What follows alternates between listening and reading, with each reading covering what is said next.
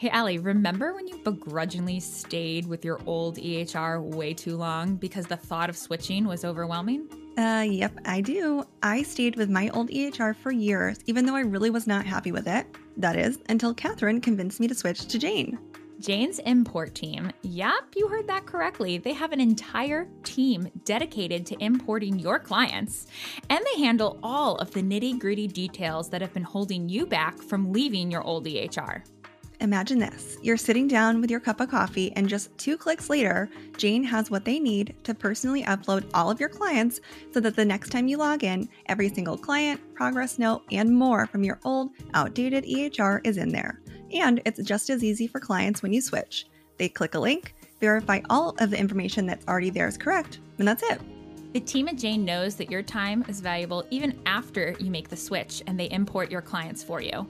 So they've created online intake forms to also help you spend less time on paperwork and more time with your clients and in your life. To streamline your intake process for new clients, Jane makes it easy to automatically email intake forms at the time of booking. You can gather client data, consents, insurance information, and payment details all before your clients even walk through your door or log in to your telehealth platform. Head over to jane dot app and make sure to use the code BADTherapist so Jane knows that we sent you when you switch, and you'll get a thirty-day grace period on your new account. And that's code BADTherapist at jane dot app to ditch your outdated E H R and join us in our love for Jane.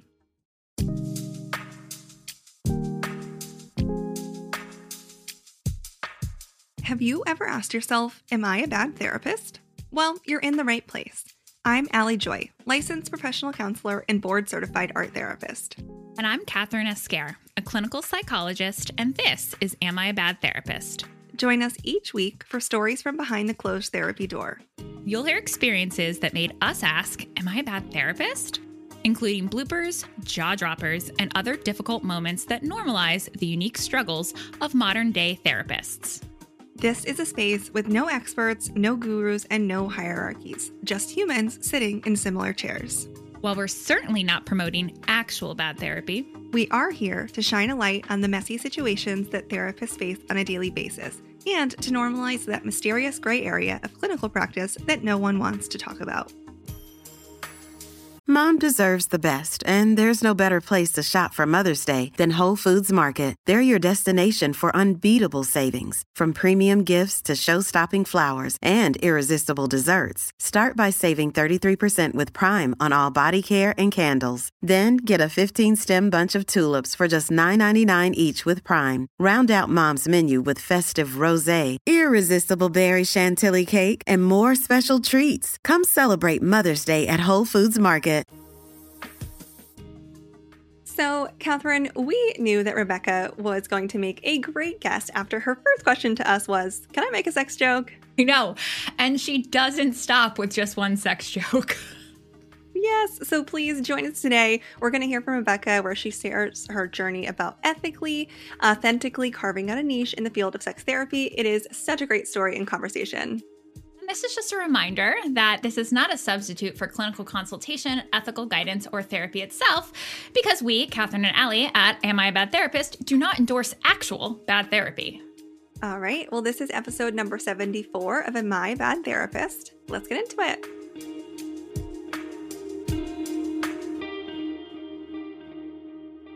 Hi, Rebecca. Welcome to the podcast. Hey, thanks for having me. I'm excited to be here. We are excited to have you. And before we get in to what made you consider whether you were a bad therapist or not, can you tell us a little bit about yourself? Yeah, so I am a sex therapist, and I specialize in non-traditional relationships. So I work with kinky people, ethically non-monogamy. Um, I work a lot with the L G B T Q I A plus population. Um, so yeah, and I work in the southern United States. So as you can imagine, it's a little, it's a little challenging right now. Yes. Oh, we can only imagine. Well, we are excited to hear your story. Thank you for sharing all that. But why don't we dive into it? What made you question if you were a bad therapist? I make sex jokes with my clients. Um, so I've had sessions where we literally spent the whole time talking about a butt plug. Um, I've developed, uh, had conversations with people about self-harm versus knife play and kink. Mm-hmm. I talk about a lot of different things with clients. And sometimes I forget I, I mask, I forget that I have to mask mm-hmm. with certain clients. So where a butt plug joke is okay with some, not with others. I'm also pretty upfront with my clients that I have A D H D and that I'm gay. And so again, not doing a lot of masking with my clients because that's why they come to me. Um, I, it's funny. I had one client at one point who was like a cis straight person. And I finally asked them, I said, why are you coming to me? Like, I don't fit any of your, any of your stuff. And he looked at me and said, well, I assumed you'd be more liberal. And so based on your profile, so that's what I wanted. It's like, okay. So he was very proud of being my only cis straight white guy for a while. Um, But anyway, point is I don't mask with my clients because of my specialty and my niche until I had to. Mm. Um, so I had a client who I started working with way before the pandemic. So it's been a while. Um, got kind of comfortable with her. And she made a comment one day about the gays and how the gays are taking over. And I was kind of like, okay. I literally had a mug at one point that says, um, no one knows I'm gay. Like I, I don't hide it. Okay. Right? Like I'm living my best little queer life. And so I was like, okay, like that was weird. And so I challenged her on it and we moved forward and it was fine until I occasionally say things like, yeah, that's not my kink, but that works for people. Mm-hmm. Right. And so she was talking about being really stressed in her personal life and needing time to, to take the edge off. And I said, oh, have you ever considered a kink? Well, she didn't like that very much. Oh boy. She didn't like that very much at all. So I was like, oh, okay. Where do we go from here? And that was really the question.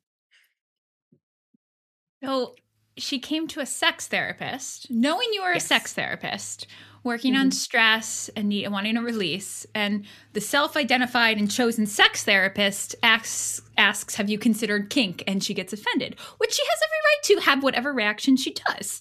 Absolutely. What was it like for you as a therapist, knowing this is my niche, this is my this is my bread and butter, I don't mask in therapy, I'm going to ask, w- use the tools in my toolbox. What was that like? Were you caught off guard? I was very caught off guard. And I think so almost felt like I was pushed back into the closet a little bit. Mm. As a neurodivergent gay person, I've spent a lot of time trying to be out of the closet, working with my brain, self-acceptance, grace for myself, and blending into a world that I don't always fit into. And so it was actually kind of triggering for me because it was kind of like, oh, do I have to go back here? Mm-hmm. I've worked so hard to find my specialty, find my place in this profession, mm-hmm. find my place in this world. And all of a sudden, it's not okay again. And so it just, oh, let me, and I said, oh, well, let me, let me take a minute. There's a reason I asked that question, right? I, one, I'm a sex therapist, and I do have a lot of clients that you talk about have a lot of stress in their personal life or professional life and want to release that stress. And, and kink is a good way to do it. I understand that's not a good fit for you, and that's okay. I said, that's okay. Let's come up with some other solutions.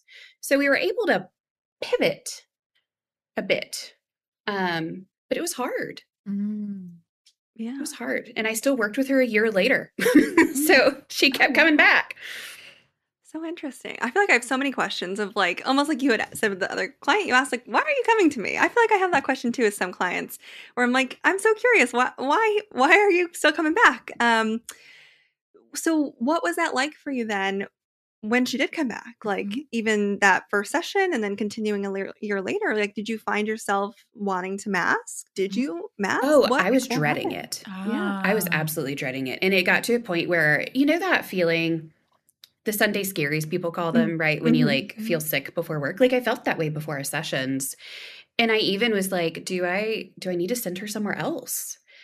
But instead of doing that, I was able to take a step back and we had a very frank conversation about it. Mm. It was, I'm I'm a queer person. I don't hide this, right? I do sex therapy. This is part of my practice. I realize that you don't fit into that scheme of my niche, but but it can be challenging, right? And she really took that feedback well. And became very respectful of it. She still occasionally makes some like borderline offensive comments, but mm-hmm. that's also, I feel like it happens, right? It's always for me with offensive questions is, is this coming from a place of curiosity or hurt? And for her, it's a lot of curiosity. Um, okay. Can I stop you there? Can you speak more to that? Because that comes up so often in, you know, uh, clinical work that I supervise, conversations on the Therapist Network. being triggered in the therapy room with inappropriate or, or offensive comments from clients. Can you tell us how you sit with that in the moment and what goes through your head with the curiosity versus uh, malice is what I would say? Um, talk us through your process, yeah. if you don't mind. So part of that really comes from, one, I take a deep breath, which sounds like everyone knows, oh, you should take a deep breath. But no, really taking a deep breath and going, oh, I was thinking something else. I... Let me catch up. I actually recently had a moment where a client was talking about how hard it would be to have kids right now in this day and age. And I, yes, like I have two small children. I was like, absolutely, it's hard. And then I found out she was talking about trans people. I thought maybe she was talking about like school shootings and the things going on in the world, but we're talking about like the three percent of population or whatever number it is of people. And I was just like, oh. So I took a step back and I said, oh, I thought we were talking about school shootings. I, I need to, I need to recenter myself because I was a little confused by our conversation. And she said, well, that's bad too. I said, I understand. I need, I need a minute to make sure I'm following the conversation. And then there's that ethical question of, we teach clients to reframe,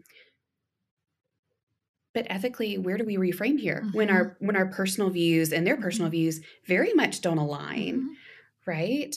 Um, and so I was like, I, I think I'm a little confused as to where this went into. And so I really want to refocus back on you. What's bringing you here? Why are we having this conversation? Right? It wasn't because she had small, young age children that were in school and she was stressed about it. It was just a random kind of tangent. So it was easier to bring it back. And then taking the time to go, one, am I the only option for this client? Mm. Right? When we're in small towns, when we're in more rural areas, mm-hmm. there's not a lot of therapists, right? Like, what is my duty here? Um, but I would tell people it's also okay to protect yourself. If it's going to trigger you, if it's a problem, if I have someone that walks into a therapy session and says all gay people should die, I'm going to take a step back and be like, whoa, whoa, I'm not a fit for you. But if I can maneuver around things, mm-hmm. I can, but it, at what cost? And that's always my question for myself. Is this a cost I can take? I love that question. Um, and we were talking about boundaries earlier today, and that's also, we have to look at our boundaries and um, when we are aggressed against, what what is this costing me? Absolutely, Rebecca, I love that question. So when I, I also have a I also have a question. How did you maintain compassion for clients who make these comments? Um. Hmm. That's a good question. I hear it in your voice. I hear the compassion. I do. I think it's because both of these women, it was their first time ever being in therapy. Mm. It was the first time they were releasing some of their story. Mm-hmm. Some, both of them are in an older generation, right? And so never been to therapy. And I didn't want to be the one that they would never seek help again because of their interaction with me. Mm-hmm. As I work within my specialty population, I encounter so many clients who had such horrific experiences with therapists that it took a lot for them to come back. You're not going to kink shame me. You're not going to tell me that the reason that I am ethically non-monogamous is because I have attachment wounds. You're not telling me these things. Of course, I'm not telling you those things. Mm-hmm. And I don't want to be the therapist that these clients come to me to heal from. Mm-hmm. So if I'm not a good fit, I'm not a good fit, and that's okay. But I want you to heal too. You're keeping whether you heal with me or someone else. Shame out of the therapy room. Absolutely. Absolutely. It's not my job to tell them that their views are right or wrong. It's my job to help them start their healing journey. And sometimes they don't finish that healing journey with me, and that's okay. Let's pause here for a quick ad break. By the way, the number one support for those of us asking ourselves, am I a bad therapist? Our clinical consultation groups. If you don't have one yet, join us on the Teletherapist Network for unlimited peer consultation groups, including a lot of different specialty groups like clinicians of color, L G B T Q plus, couples counseling, E M D R, and of course, Creativity in the Clinical Room, hosted by me, Allie. Plus masterclasses, media leads, and everything else you need for an ethical, modern clinical practice. Join us at teletherapist network dot com. Hey, listeners, It's Kathryn here, and I'm coming to you today because Allie's not the best at bragging on herself, and I want to remind you all that she has an incredible resource available for free at her website, c c c s dot care. Allie's Creative Intervention Library is full of easy interventions that even non-art therapist clinicians like me can use with clients of all ages. Every intervention has a list of materials, an entire process video where you watch Allie doing it, and a written description and steps so you can follow along at home. Plus, she even has a list of diagnoses that might find this creative intervention helpful.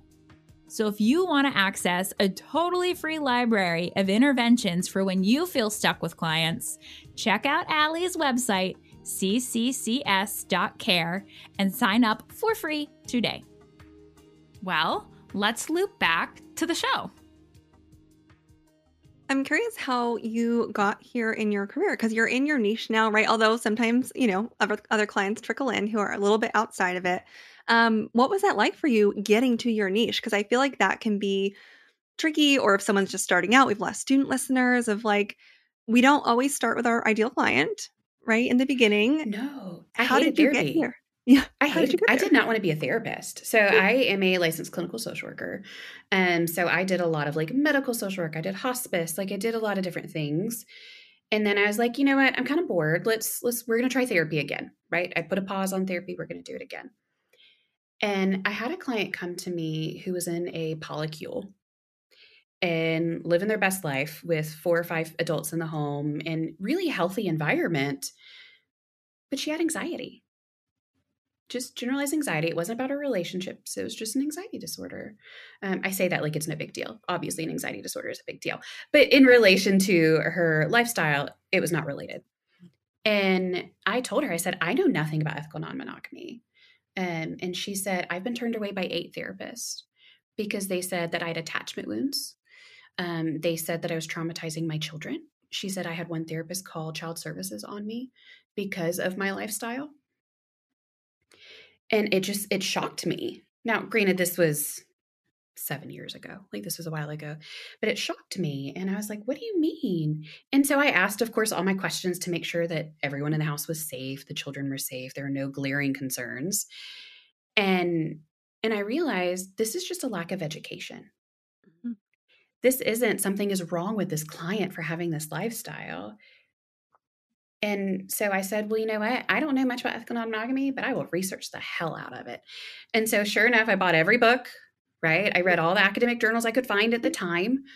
Um, and so I self-studied. And so that's kind of how I fell into it. So I, with ethical non-monogamy, there are a lot of clients who are also kinky, and that's a dynamic in their relationship.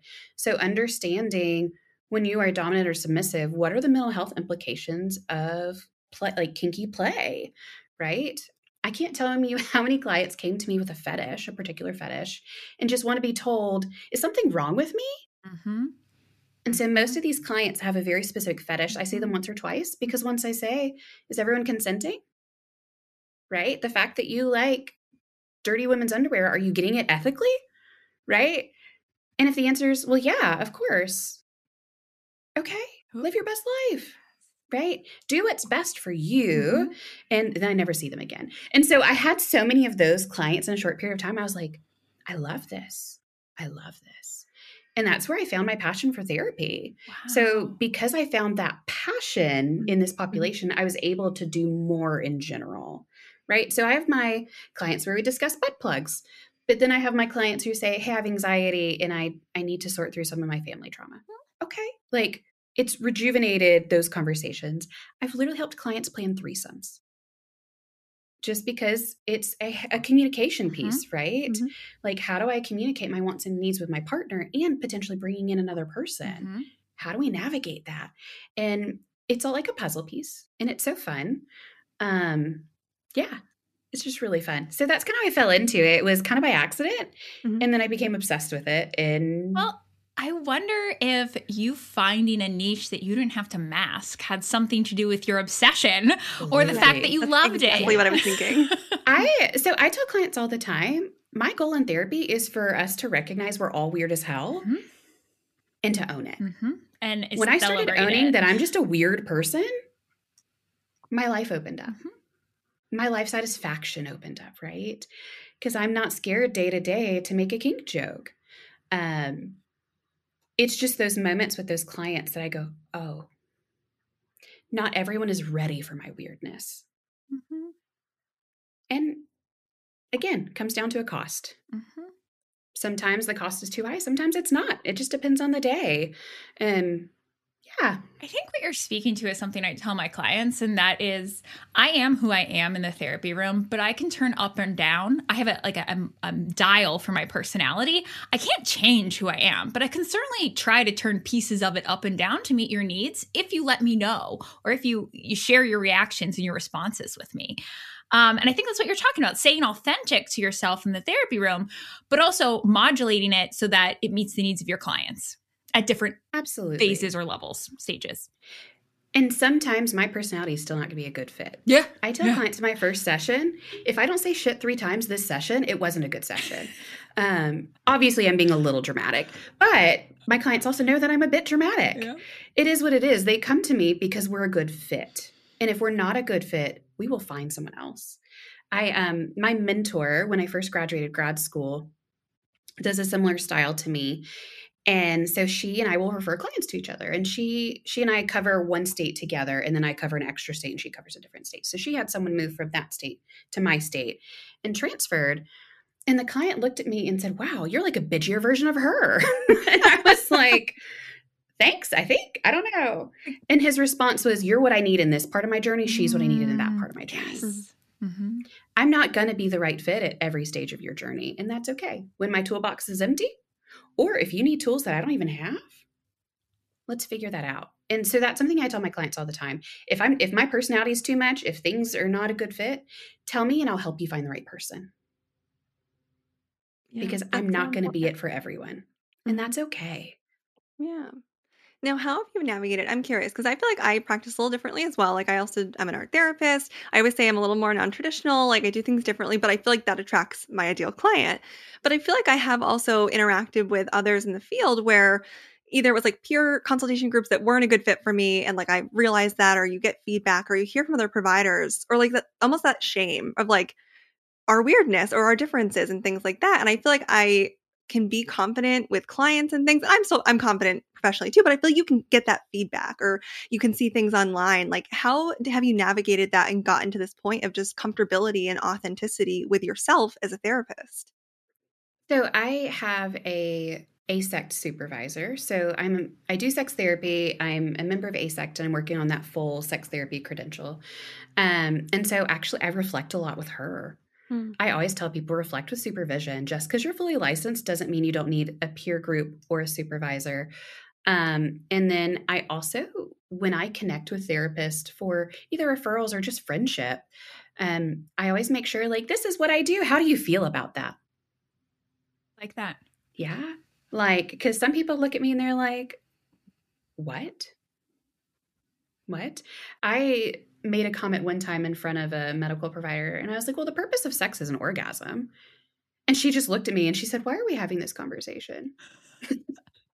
And I was like, because it's a part of women's healthcare, mm-hmm. right? Mm-hmm. It's a part of women's healthcare.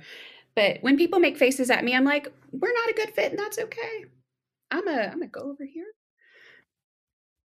How yeah. So I don't know if that answers your question, but yeah. it's just really kind of weeding people out with inappropriate mm-hmm. jokes and comments and seeing what happens.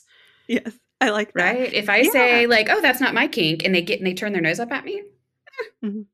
Yes. I love that. Well, I love how you can, because I feel like, I don't know if I said it this episode or in the last one, like we do have a lot of um, student listeners, even just therapists in general. And I feel like your energy and again, your authenticity is just so wonderful, and it's so strong. And I'm can just see this being shared with so many other clinicians to really empower them to just, like you said, embrace your weirdness, like do your thing. Like yes. you will be a fit for some people and you won't for others. And that is okay. And that's kind of where my question was going. Because again, I'm just loving your energy, and I could just, it really feels so inspiring. And I feel like we need more providers who can embrace their weirdness and just be authentic in that way. And again, but we're still supporting clients. Absolutely. It's, it's interesting because I feel like in grad school, we talked about like, you should never self-disclose. You should never self-disclose. And it's kind of like, I, I understand. My question is usually, is this for me or for you? Mm-hmm. Am I sharing this for me? Or am I sharing this for you? And I had a client at one point who came to me because she wanted to work with a gay therapist. And so she was leaving her old therapist and said, hey, like, you know, I, I want to go work with a gay therapist. The therapist's response was, I'm gay. Not disclosing in that moment actually damaged their relationship mm-hmm. instead of helped it, right? Mm-hmm. Um, and so it's just so interesting when we're self-disclosing, when we're being authentically ourselves in the session. Um, but because I do a sensitive area with kink and sex and relationships, um, there is there are times that I really have to take a step back and say, wait a minute, is this too authentic? Right? My clients aren't going to know what kind of kink that I participate or don't participate in, right? Not their business, right? Do they know that I have personal knowledge of kink? Yes. That's all they need to know, mm-hmm. right? And so figuring out that line for yourself of what's okay for people to know versus what's not okay for people to know. Is it okay people know I have A D H D? Absolutely. Do they need to know what prescription I'm on? Absolutely not. Right? And so I think that's a big thing too in your authentic self is what's appropriate to be authentic with and what's not. And thinking about that ahead of time, because when you're in the moment, that's not enough time to fully consider it. So thinking ahead of no. time, what pieces of my identity are authentic and true to me and also helpful or or useful to disclose in the therapy room? Which ones are too vulnerable or not worth the risk of disclosing and identifying those as well? Absolutely. Absolutely. And it can like it can be hard to figure that out, but that's why it's important to have a supervisor or a therapist friend or whoever you're checking in with, especially someone that's interested in similar types of therapy mm-hmm. as you. Right? Because some of the stuff I've disclosed, I have friends that do nothing with sex therapy, um, queer people, and they would be shocked by some of the things that I share. But then when I talk to my supervisor that I meet with, she's like, oh, yeah. That makes total sense. Yeah, I'm sure if I disclosed some of the things you disclose, I would be unethical because I don't work in sex therapy. Right. Like, why are you telling me this? You mean you don't want your clients to know your favorite position? No. Like, or my kinks? No. But I can see in some fields it is appropriate, ethical. It's all such situ- you know you have to consider the situation and the client. And I love how you're able Absolutely. To ethically show up authentically and consider each. It sounds like you consider each client individually and and and you know use your boundaries for each client because you're considering their best interest, not only yours. Absolutely, absolutely. Like I don't. As a, so something that I have to do with some of my clients is literally teach them how to masturbate. And so that's generally just a conversation about anatomy and how our pelvic floor is tied to our anxiety and our gut. And so having those general conversations, but there are clients that come to me just to talk about that versus if I just brought up masturbation with a client, that's a problem. Tell me, tell me about masturbation. Like, no, no, no. Um, but for some clients, that's why they're here. So it's, it's fun. It's fun. If anyone wants to be a sex therapist, I highly encourage it. Yes, definitely. Well, I feel like we've covered so many topics. So maybe I'll give you kind of like the open-ended space. Like we ask every guest, you know, if there was a clinician or therapist listening who found themselves in a similar situation, found themselves agreeing, like what advice would you give them? And again, feel free to take that in any direction of the things we talked about today. Yeah, I think the big thing is follow your niche. Mm. Right? We talk about following your passion, follow your bliss, follow that niche and, mm. and embrace it. Right? It's easy to say, and well, embrace it. And it's okay to have a client that's not a fit for you and to say no. Mm-hmm. I've had clients request therapy from me, send me an email, and I'll say, I don't think I'm a good fit for you. I don't think this is a good fit. However, here are some people that I know that are a good fit for you. Right? Or that I think it'd be really good for you to explore with. And I always tell them, and if that doesn't work, let me know. I'd rather you get help than none at all. Mm-hmm. Yeah. So follow that niche, follow that bliss, because that's how you stay in the field, right? I would rather a therapist have a very, very special niche, but practice for a long time than not at all. Becca, that is a beautiful way to summarize this. I think it is so important to find our niche and passion. And niche gets thrown around a lot, but you really, I think this episode really hit home the the power the power that comes when we find a niche that lights us up, that brings us energy, that um, rejuvenates us, and the the power that can come from following that. So, Rebecca, thank you so much for joining us today and sharing your story. We can't wait. Hopefully, you will be back with more Bad Therapist moments in the future. I have a lot of Bad Therapist moments, so we will we will sort through it. Thank you, Rebecca. Thanks, guys. And that's it. The O G Bad Therapists, Allie and Kathryn, are signing off for this week. Make sure to subscribe and leave us a review. We love the Bad Therapist community so much and want to continue normalizing real therapist experience. You can help us by leaving a five-star review or sharing this episode with a friend or colleague. Are you a bad therapist and want to be on the show? Go to a bad therapist dot com and tell us your story. Our podcast is produced and edited by my amazing husband, Austin Joy. He also created the music for our intro and outro.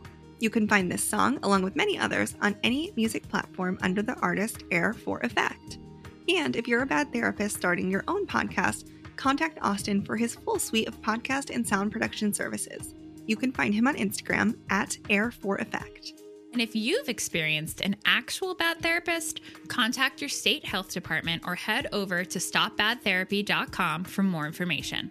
And if you've liked this episode, we've got plenty more. Yeah, over fifty therapist stories ready for you to binge if you can't wait for our newest episode next Monday.